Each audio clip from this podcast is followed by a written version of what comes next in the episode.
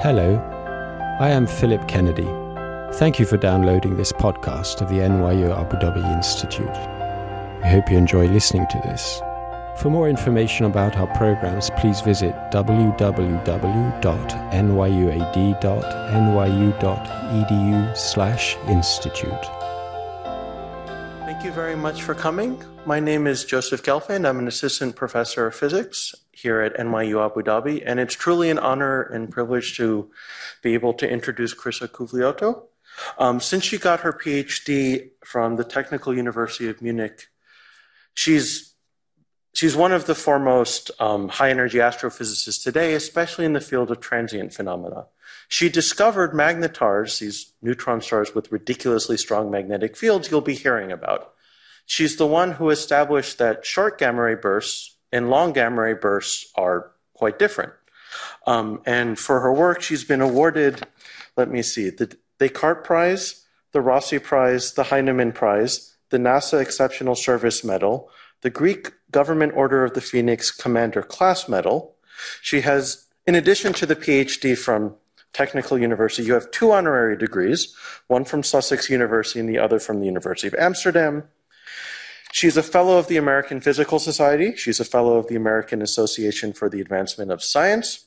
She, in the past, was chair of the High Energy Astrophysics Division of the American Astronomical Society, the Division of Astrophysical the vision of Astrophysics at the American Physical Society. She just finished her term as vice president of the American Astronomical Society. So, of course, now you're president of Division D of the Inter- International Astronomical Union.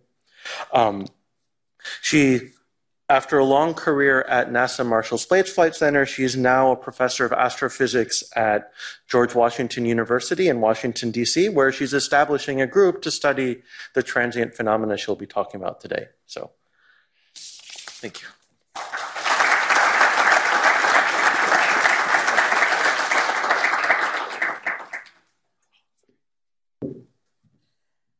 Uh, hi, good evening, good afternoon. It's a pleasure and an honor to be here. Thank uh, very much uh, Joseph Yossi Gelfand and the NYU Abu Dhabi Institute for the invitation. And get ready to travel across the universe with me. I am a high energy astrophysicist, but that doesn't mean that I only care about high energy astrophysics. What I wanted to show you right now, is that okay? Yeah, you can hear me if I use this. What I wanted to show you is the enduring quests that the scientists have been asking in astrophysics across the decades.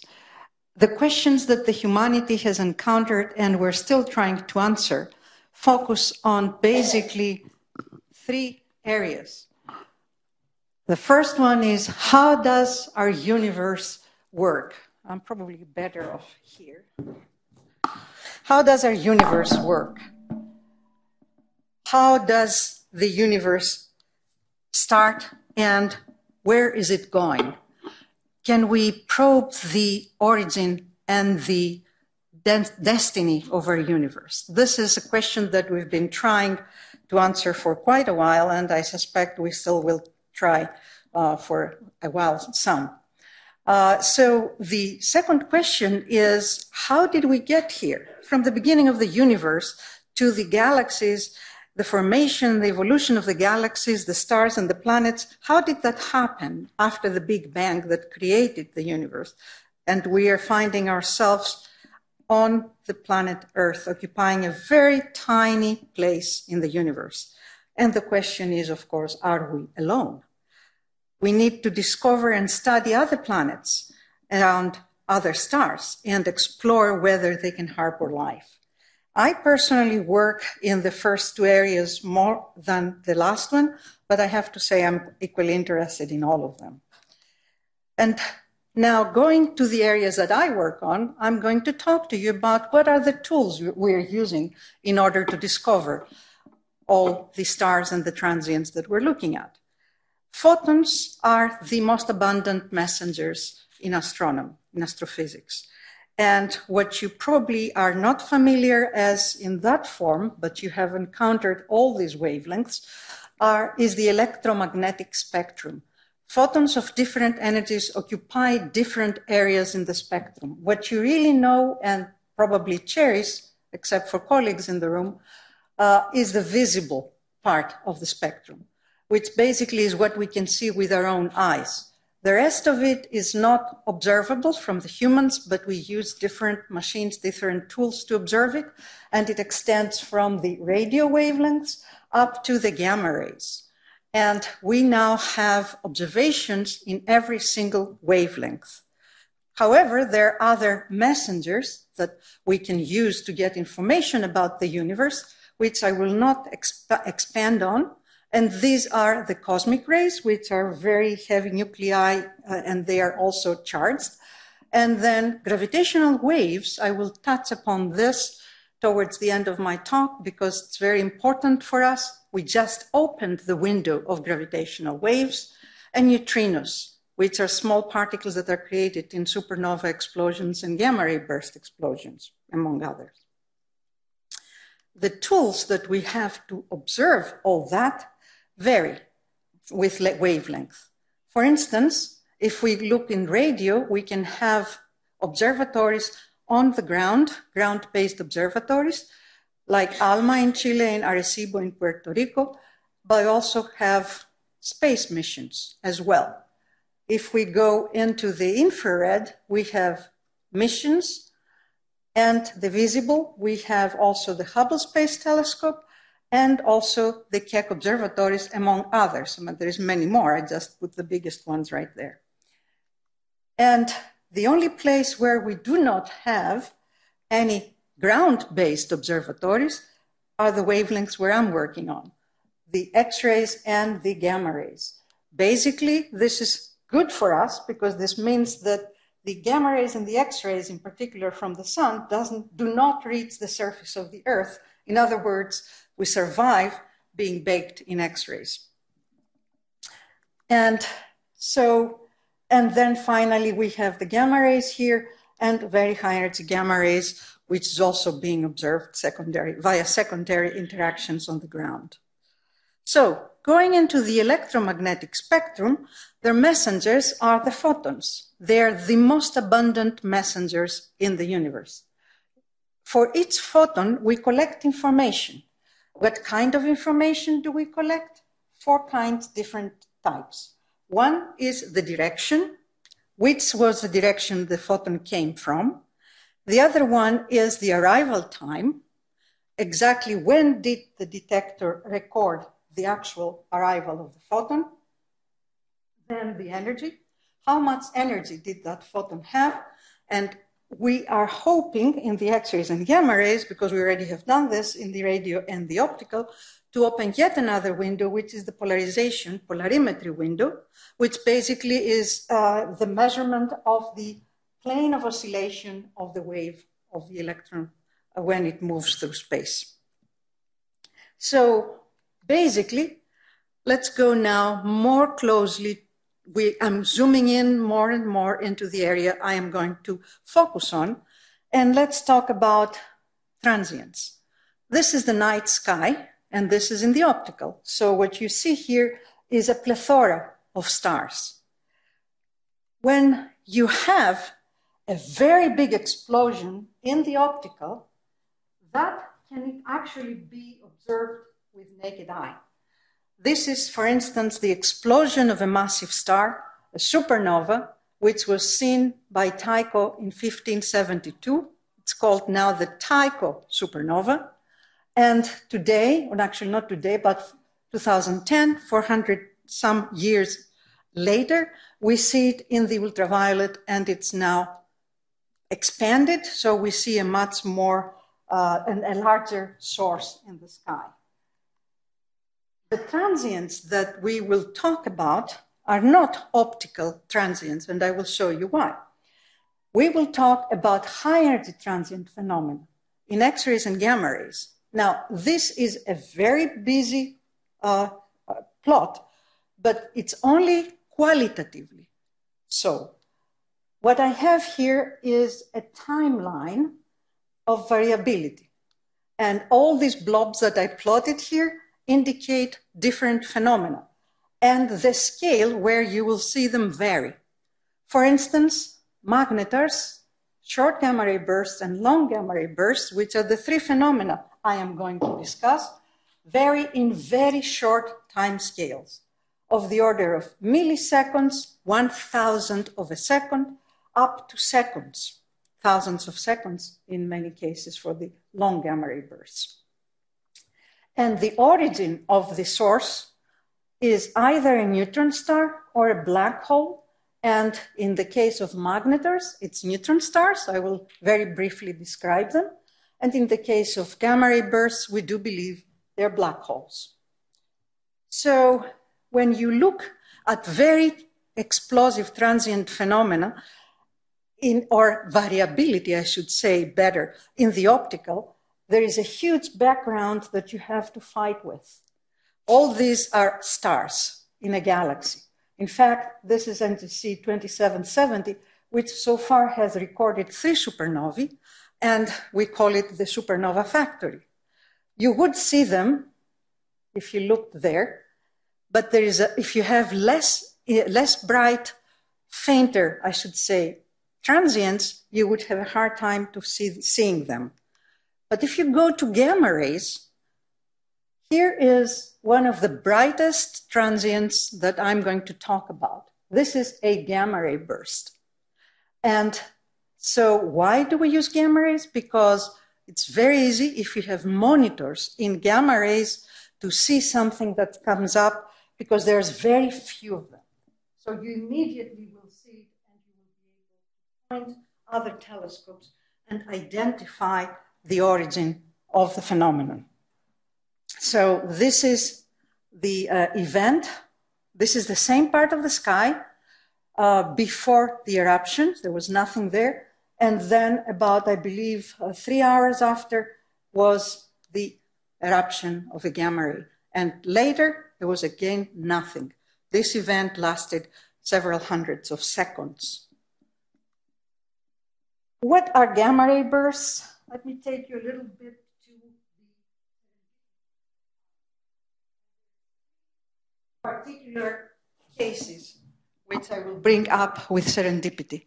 Because in science, we have either a way of following ideas, and there is another way of nature to come up with surprises. And we cherish surprises as much as ideas. So, in this particular case, what we have is the three governments, the United States, the then Soviet Union, and the United Kingdom, signing in 1963 what they called the Nuclear Test Ban Treaty, which actually was going to prohibit, to actually to uh, test or monitor the fact that there were no nuclear detonations in space or in the atmosphere. So these were satellites that were actually monitoring uh, the uh, keeping with the treaty from all over the world.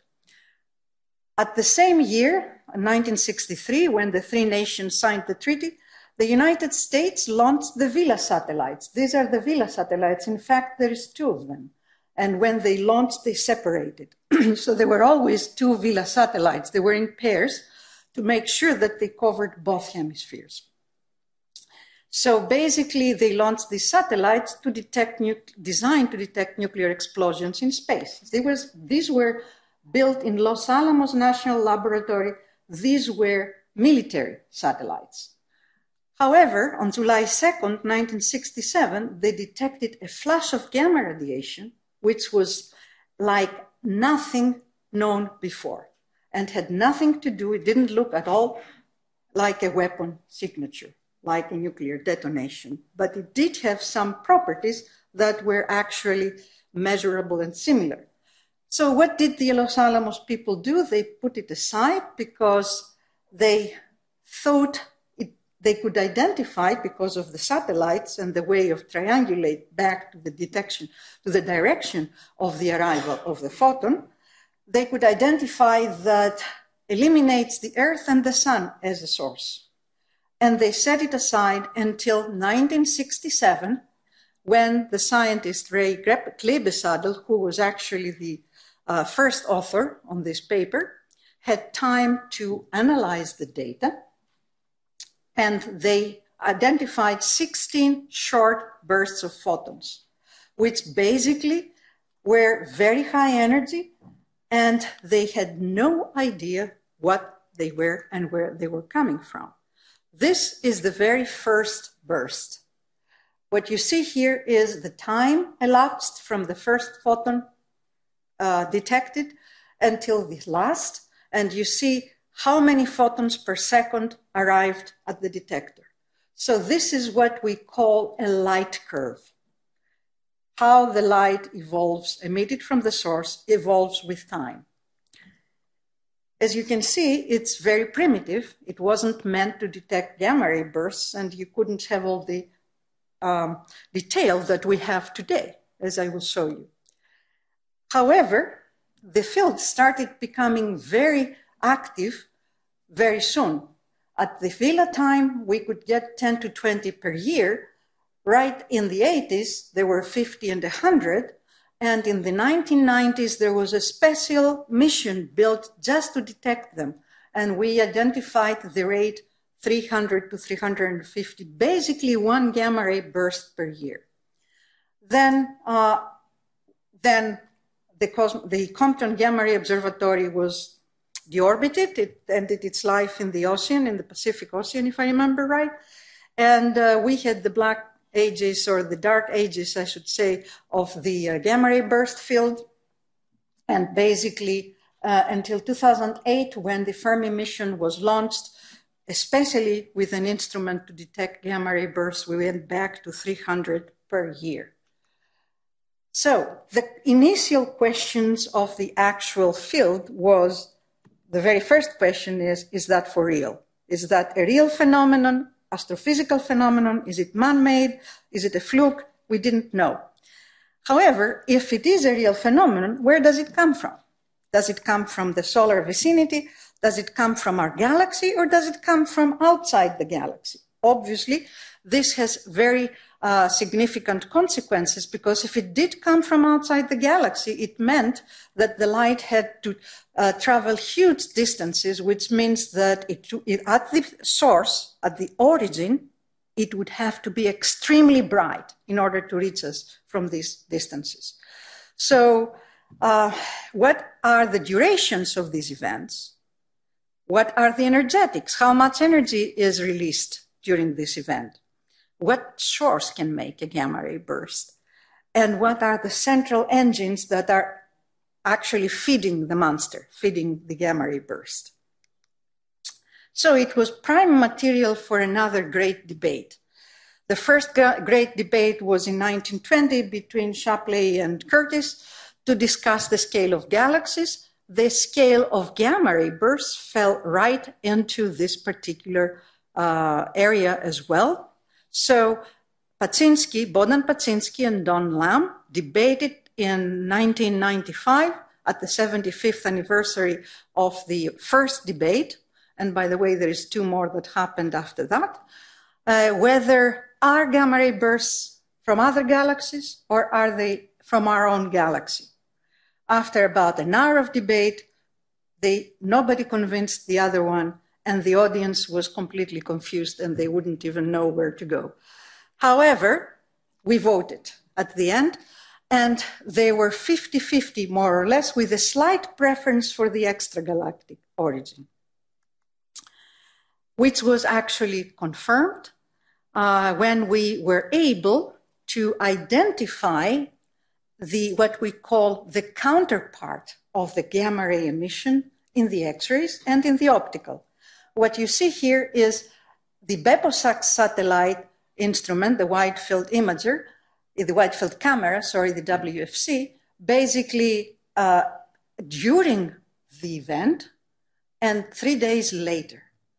There was a, an afterglow, there was a counterpart which lasted less than a day.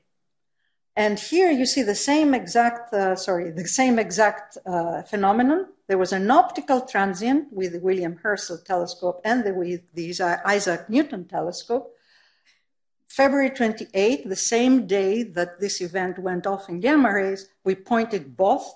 We saw two counterparts, one in X rays, one in the optical, and three days later, this thing was gone in both cases. So this transient phenomenon was associated with the gamma ray burst. So for the first time, we found something that was associated and it wasn't from our own galaxy. Very soon after, we actually had a lot of more information and we were able to identify the second event very close to another galaxy. So in the end, in 1997, 90, uh, in February and in May, these were the two discoveries that clinched it, and we now know that gamma ray bursts are coming from other galaxies. And what we did is with the two major satellites that actually observed gamma ray bursts, we put them on the map.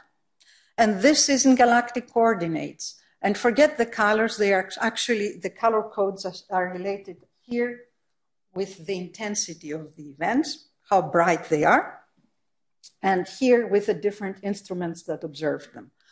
Here's just one instrument, the burst and transient source, uh, transient event, uh, transient source experiment. Sorry, I worked 10 years on that. I should know it better.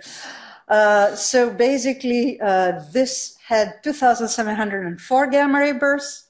I worked a lot on this data. And then I joined the uh, Fermi Gamma Ray Burst Monitor and Swift. And basically, here is the map, which was launched in 2008. This is the decade of 1990 to 2000 and 2008 onwards. And basically, these two maps show that there is no preference in space from the gamma ray burst. They come from everywhere in the same way. So, at that time, at 1997, we knew that gamma ray bursts were extragalactic phenomena we also knew then that they are the most luminous explosions known to occur in the universe. Luminous means intrinsic luminosity, where they explode. When they come to Earth, they lose intensity, but because sometimes we can measure their actual distance, we know how much energy was released in situ at the place of the explosion. And they're also catastrophic phenomena, which is important when you see a gamma ray burst, you just witness the birth of a black hole. It kills the star and it creates a black hole. So, what are black holes? This is a very simple version of what black holes are. Uh, according to the theory, Einstein's theory of general relativity, black holes are points in space where the gravitational potential, the gravitational force, is so strong that everything that, that goes near the black hole gets uh, swallowed by the black hole, and not even light can escape the black hole. So everything that goes near the black hole, in other words, it goes beyond, closer than the event horizon, which is the imaginary surface of the black hole, the surface of no return. So how can we then observe them if there is no light escaping? Because light uh, is the messenger that we're using. So we have to be inventive. We can observe them by orbiting the different behavior of stars around the center of a galaxy, which means if there is a black hole in the center, you see stars orbiting around something that you cannot see, you can calculate the mass and you can identify the central un unobservable object as a black hole. Also, you can study them by uh, measuring the radiation from binary systems when there is a star orbiting a black hole. You see X-rays. And of course, you can observe them with gamma ray bursts. The different masses that we see black holes, or rather we think they exist, although we just have some evidence for this category are stellar size in binaries and alone, and this is the gamma ray burst category. There's intermediate size, and you can find them in galaxies. So this is a binary system in particular of a black hole, and here is a ULX, an ultra uh, luminous X-ray source, which could be associated with an intermediate mass, which is several thousands of solar masses. And then you can find supermassive black holes. Now we know that each galaxy has in its center a black hole, and so does our own galaxy. There is a black hole in the middle of the galaxy. So this is about 4 million solar masses, if my memory does not uh, fool me. And basically, uh, the, they're in the centers of every, every single galaxy right now. Now, if you go into the galaxies that we have associated with gamma ray bursts, you see here images with the Hubble Space Telescope of several, a mosaic of galaxies that black holes have been found uh, in. And this cross here is the location of the gamma ray burst. There's a couple of things that jump up. The gamma ray bursts are located in the brightest parts. You can't see it everywhere. You can see it in the majority of them. But that means that they are concentrated. The brightest parts of galaxies are the parts where massive bright stars are actually concentrated. That means that where the massive young stars are concentrated, there is ongoing active star formation in this galaxy. So the host galaxies for gamma ray bursts are irregular in shape. They don't have the elliptical shape or the spiral shape. They're in their majority irregular. They have a small amount of metals other than hydrogen, uh, which is the predominant uh, element in the universe, and helium, which is 75 to 30, sorry, 70 to 30 percent. Uh, and then basically there is high star formation rates in all these galaxies. So now, if you follow the gamma ray burst, here is the map of our galaxy, here's the galactic disk, and here is a gamma ray burst that actually erupted somewhere here, as you will see when I click the uh, movie. And what I'm showing here is how this light curve evolves as the image also gets brighter until it disappears. So there's two areas. There is the burst here, and then there is the light curve. And I will play it one more time. That's how we collect the light curves, photons in time, how they arrive. And what do we do with these light curves? There isn't much we can do. We tried, we tried to classify them. We tried to, we're an astronomer. We are astronomers. Astronomers classify everything and then they sub-classify. We have categories, subcategories, and offshoots or trees coming off of sub-subcategories. In this particular case, we would need 2,704 categories to classify gamma ray bursts because when you've seen one gamma ray burst, you've seen one gamma ray burst. So basically, they're all different, but what we can do is measure their durations, which is very interesting because what we did is we found out that we can broadly categorize them into two types the short ones and the long ones. And the important thing is that the short ones have also, most of their photons are in high energies. And for the long ones, most of their photons are in low energies. So there is two types of properties that keep these two categories separate from each other. I should hasten to say that there is an overlap. And basically, the duration is a particular type of measuring, which I'm not going to go into details. And these are the two extremes. This is the shortest event recorded, which is about six milliseconds, six thousandths of a second. And there is a feature here that's important of 200 microseconds. And then there is the longest continuous event recorded, which was about 1,000 seconds, no, sorry, 2,000 seconds. And today we have ultra long gamma ray bursts, about 10,000 seconds long. So the durations of the phenomenon span six orders of magnitude, which is impressive for a single phenomenon. Now, why do we care about the durations? I should actually ask our fellow theorists, theoretical astrophysicists, which claim that each particular category is associated with a different origin of the phenomenon. The ones that are short can be produced by mergers of neutron stars. And here you see an artist's conception of how two neutron stars will merge.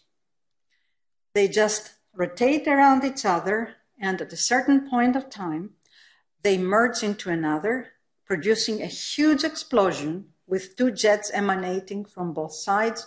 And basically, this is what we observe as the gamma ray burst. The beauty of this model is that it's testable because mergers produce gravitational waves. And I'll show you at the end of my talk how we're going to prove it or measure it. However, the longer gamma ray bursts are produced by another model, which is called the collapsar model.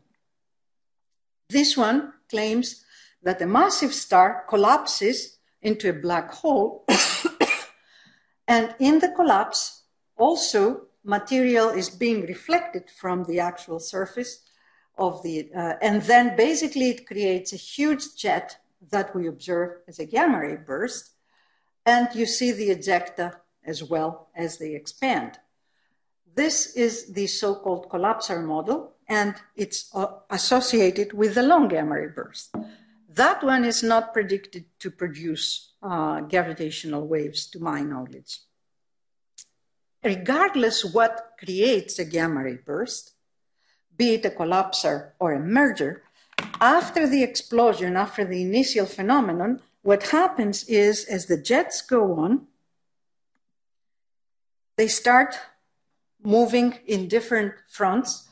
So basically, this shell collided with another shell and created an internal shock wave. And then the final, the very first shell collided with the material that was emitted from the star in its previous life as a star because all stars have winds, therefore, the expel material and the interstellar environment of the explosion is sometimes very thick, for the collapsar model in particular. So basically, what happens is as the ejecta move, they take away material and they reach a point where they cool enough and they lose their momentum and their energy. And basically, what happens is they cool down and we lose them. We don't see them anymore.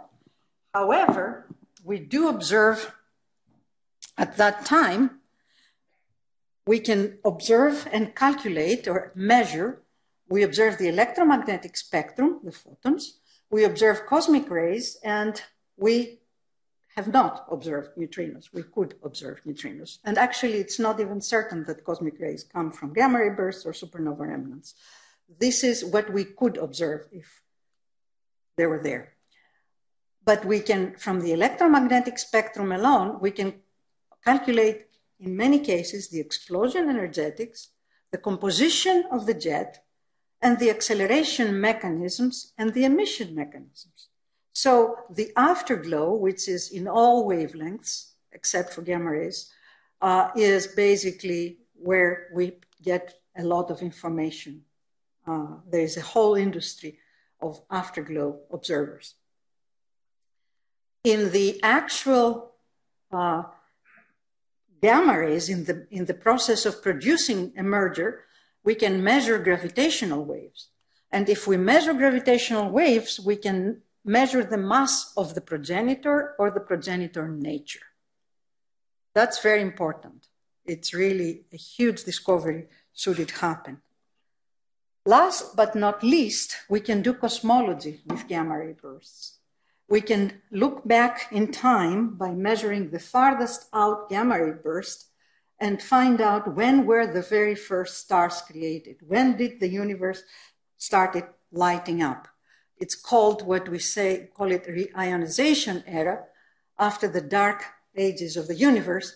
And we can, we have gone as far back as about 0.3 giga years uh, in, uh, in the past, looking back as far as possible. So we hope that with the James Webb Space Telescope, we'll be able to measure even farther back and measure when the first stars were created. So there are now the cosmolo cosmological probes of the universe, but they could be the farther farthest cosmological probes in our universe. And we still, that's job assurance, open questions, have open questions. What is the nature of the central engine? We still don't know. How long does the engine last? And how would we know it is a merger if we don't observe gravitational waves? That's a question that certainly is still open.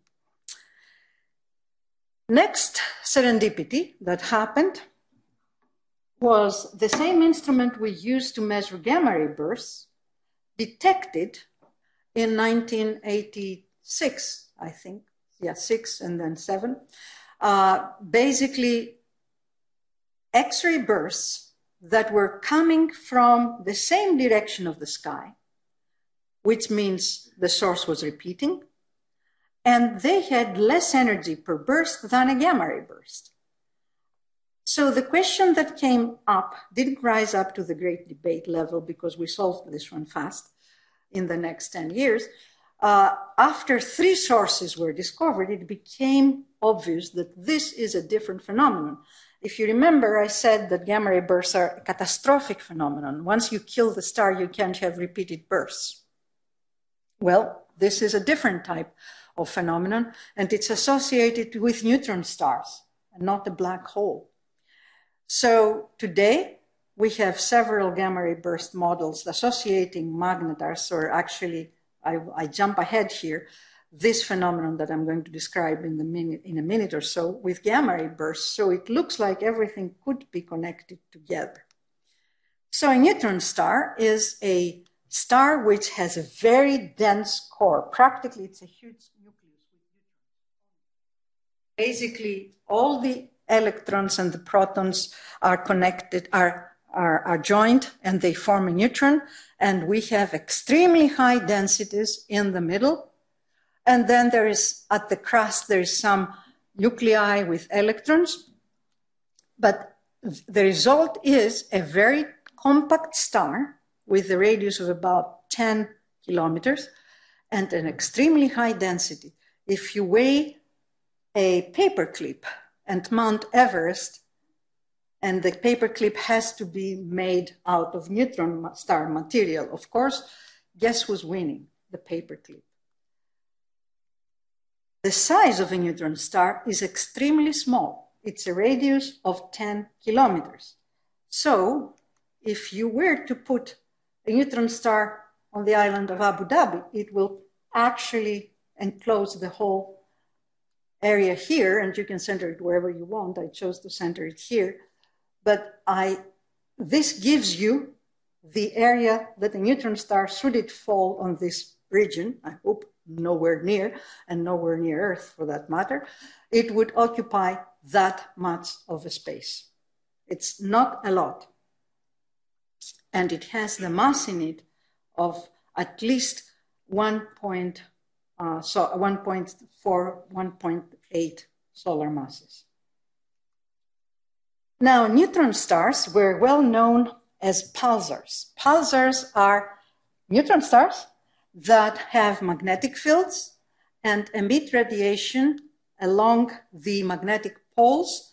Basically, magnetic fields act as conveyor belts of energy, moving energy away, and they also rotate. So they rotate, neutron stars rotate, and they have magnetic fields accelerating particles away from the poles. Note, note that all pulsars are neutron stars, but not all neutron stars are pulsars. And I'm saying that uh, because I'm going to go into magnetars, which we believe is an offshoot of the so called pulsars, which is basically a 10% of neutron stars created are magnetars and 90% are normal pulsars. But that definition and that distinction is becoming fuzzier and fuzzier as the time passes. Pulsars have beams that actually, because they rotate, actually, pulsars do not pulse, they rotate. This is something I need to clarify. They have a beam. I don't know why they call them pulsars. That's probably because at the beginning they thought they pulsated. But what they do is they rotate, the beam rotates. If the beam is in your field of view, probably you will see it. If it's rotating this way, you will never know there's a pulsar where I'm standing. So think about it the same way as you think about a, a fire, um, a lighthouse. The beam has to go on the surface of the sea so that the, the ships will see it. If the beam is completely out of is completely awry and it rotates this way, you'll never see it, and that would be much worse than not seeing a pulsar.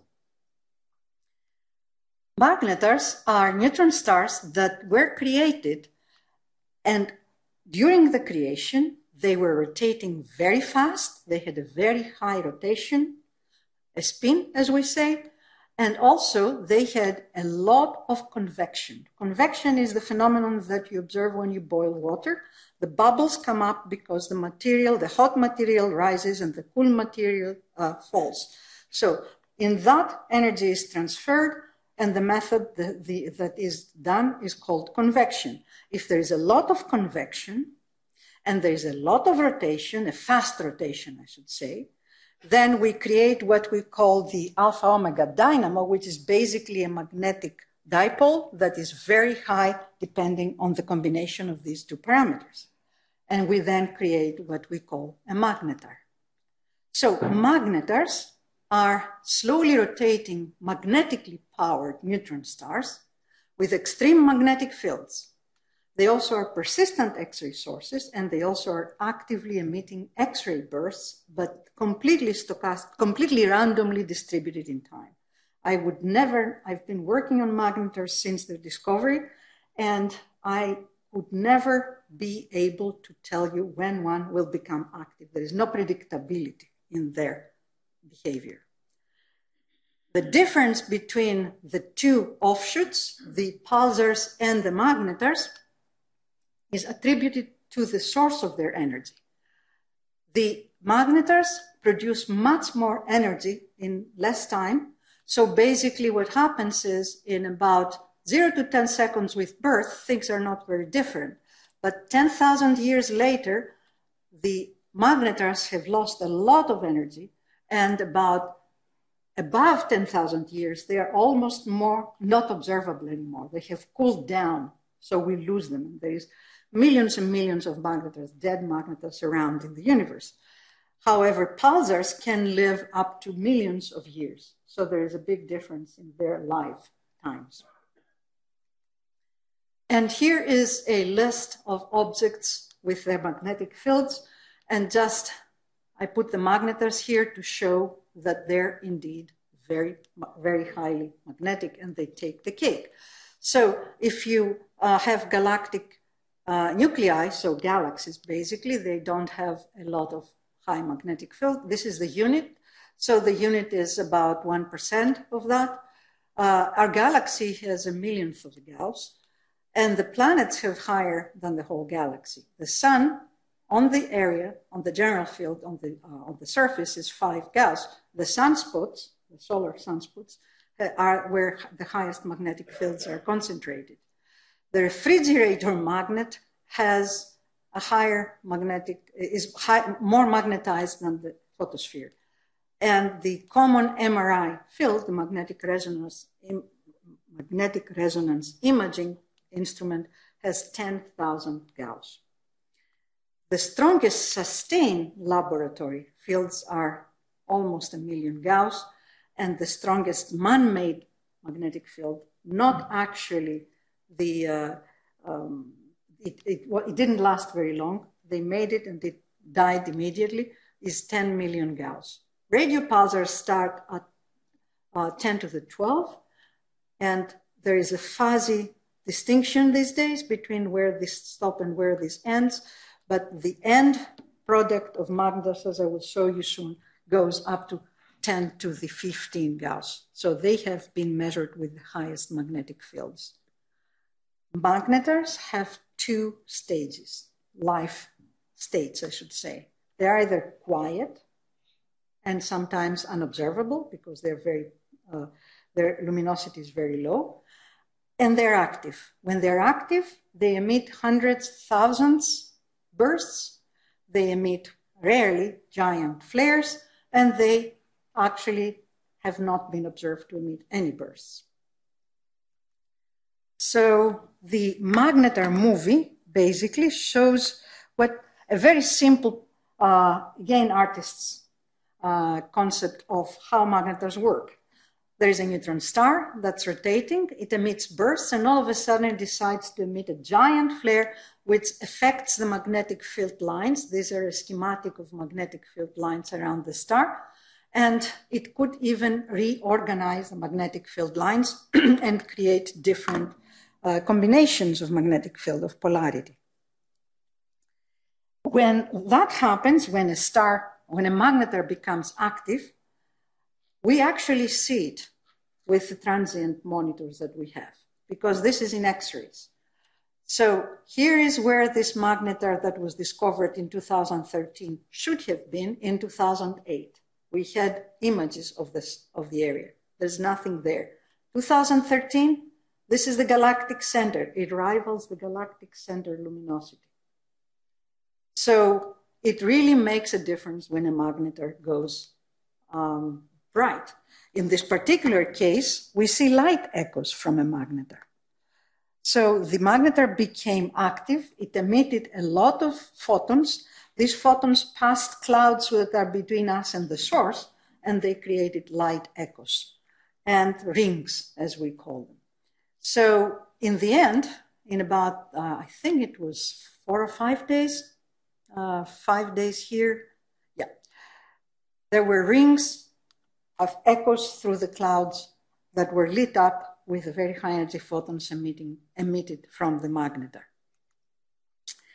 So the bursts are different. The giant flares, only three were detected in 40 years.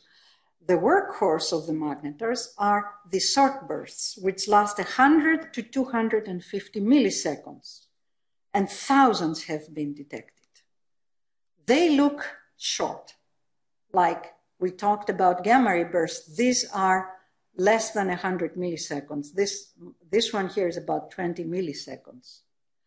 This one has a precursor, and this one has multiple peaks, and this one is actually longer. It's 400 uh, milliseconds and very bright. There's all kinds as well. And this one is a giant flare.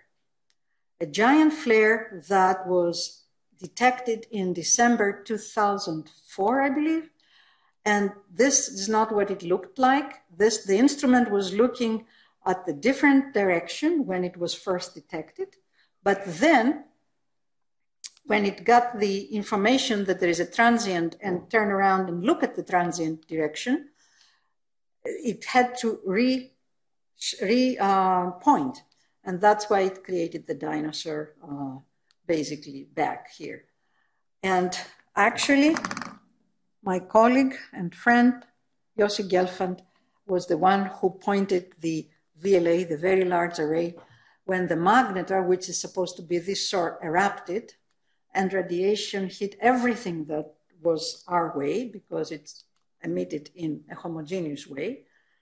It hit first the uh, all the satellites that were orbiting around Earth, all of them froze because there is a um, there's a command in in every satellite that when the flux exceeds a certain level, you stop it, you turn it off so that it doesn't burn.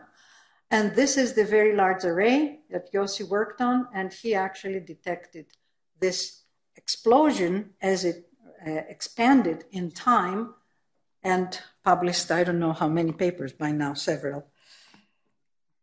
I think we still monitor it, right, Yossi? Yeah, I know. so, where are magnetars? Magnetars are mostly detected 28 out of 30 in our galaxy and two in the Magellanic Clouds. So, this is where we are. This is a model of our galaxy, and these are directions of magnetars because we don't know their distances in all of them very well. So, we know their directions. There, there are a lot detected from this part of the sky, and this is the anti-center, this is the galactic center. In the anti-center, we have found about four, but the rest of them are directed, it in the other way, in the other direction. So basically, this, uh, what I wanted to tell you with this slide is we know that magnetars have very high magnetic fields, but how high are they? Ideal efficiency of a rotating and highly convecting neutron star can generate up to 10 to the 16 Gauss. However, the magnetic energy has to be less than the gravitational binding energy. If it becomes more, the star will break out.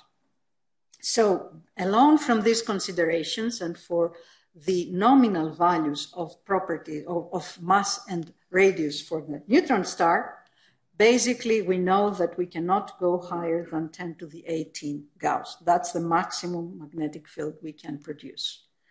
Now, I'd like to show you a, uh, a measurement from this particular star that showed the rings. In one day, this is time and this is different count rates. We counted up to 600 bursts. Every line and ones that you cannot see in here is a burst. And my colleague Yuki Kaneko basically saw that there was a kind of a bump here. And when she zoomed in, she realized that yes, there was a bump.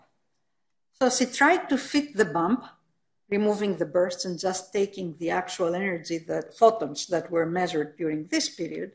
And when she used one single mathematical function to fit the bump, basically she realized that it wasn't enough. There was a second component that was fit very well with a physical model, which we call the black body. So the necessity of this black body was actually shown with the fit. And the beauty of it is that we can calculate if we know this is a black body radiation, and because we knew the distance for this source and the temperature of the black body, we could calculate the surface of the area on the surface of the neutron star that was emitting that radiation. And we found out that the radius here is 120 meters. We were able to measure from Earth an area with a radius of 120 meters in a neutron star, which was light years away from us. I don't know that we have another measurement like that. And the uh, basic uh, Rosetta Stone, if I can say this, of pulsars is what we call the braking versus period diagram. In other words, how do these periods distribute or how do the pulsars distribute in period and spin down? Spin down is how fast it brakes. In other words, how fast it slows down. And the only reason I'm showing it to you is because magnetars occupy this, predominantly this space, which is the space when uh, magnetic field increases this way and age increases this way. So this is the youngest, the highest magnetic fields, the extremes in age and the, uh, and the magnetic field, and the highest periods. And these are other pulsar populations. So, but there are two that are outliers and maybe links with the other populations. And that's the important notion here. Open questions in the magnetars. What is the population of magnetars? We don't know that. Uh, what is the link between magnetars and other neutron star populations and other phenomena? Completely open. Other mysteries in nature, which are new, completely new. There was a transient found in very low radio, very low frequency radio waves that has not been identified. So this is before and after, and this is when the transient was found. This is a new type of transient. We have no idea what it is.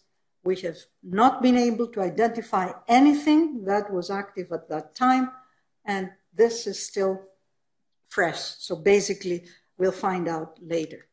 Fast radio bursts, there's colleagues here working on fast radio bursts. That's another mystery. It, we know the durations are milliseconds, their origin is extragalactic, the luminosities are orders of magnitude higher than any short radio transient, and their nature is unknown. For me, it's gamma ray bursts all over again.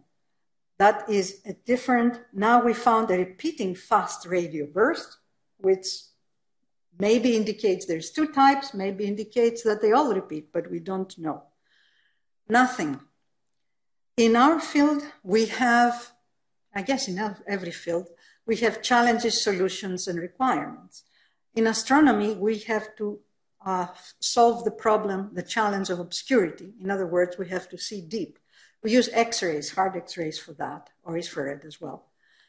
For cosmology, we need to see far, so we need a higher collecting area, infrared, cosmic rays, to use all these messengers and the gravitational waves to be able to uh, beat the challenge of cosmology. We need a lot of space in order to count many phenomena. So we need to see wide. We need all sky instruments. Transients need to be determined by often visiting and revisiting the same place. Confusion, seeing clearly, we need to have instruments that can distinguish between objects with, uh, which are very close together. We also need to see in all wavelengths, if there is something emitting in all wavelengths, we need to combine all these wavelengths. And in astrophysics in general, we need complementary missions. And this is the mission I will describe in the next couple of slides here, last couple of slides, I should say, which is based on uh, uh, taking advantage of the newly opened window of gravitational waves. This is a discovery. There is an in-spiral of two black holes, and this is the gravitational wave that was actually detected. And they, they did get a lot of publicity. We are proposing to build the Transient Astronomy Observatory, which would be 30 times higher sensitivity for transient studies of black holes, neutron stars, and gamma ray bursts. And it will have synergies with the uh, James Webb Space Telescope, to be launched in 2018, the Fermi Observatory, ground-based telescopes, and uh, the gamma gravitational wave detector that is on Earth, ground-based.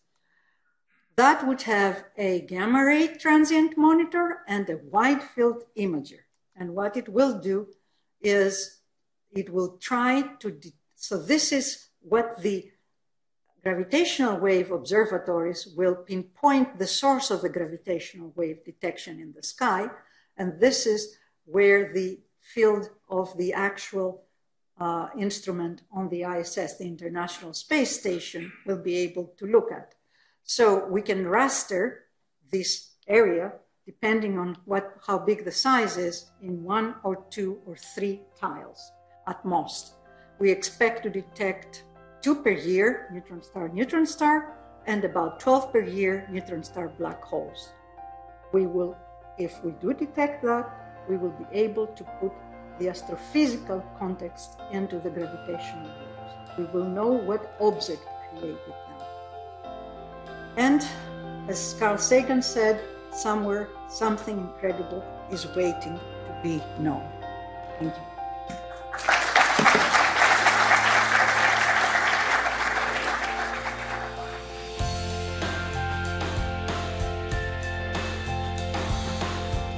You've been listening to a download from the NYU Abu Dhabi Institute. You'll find more information on our website www.nyuad.nyu.edu/institute.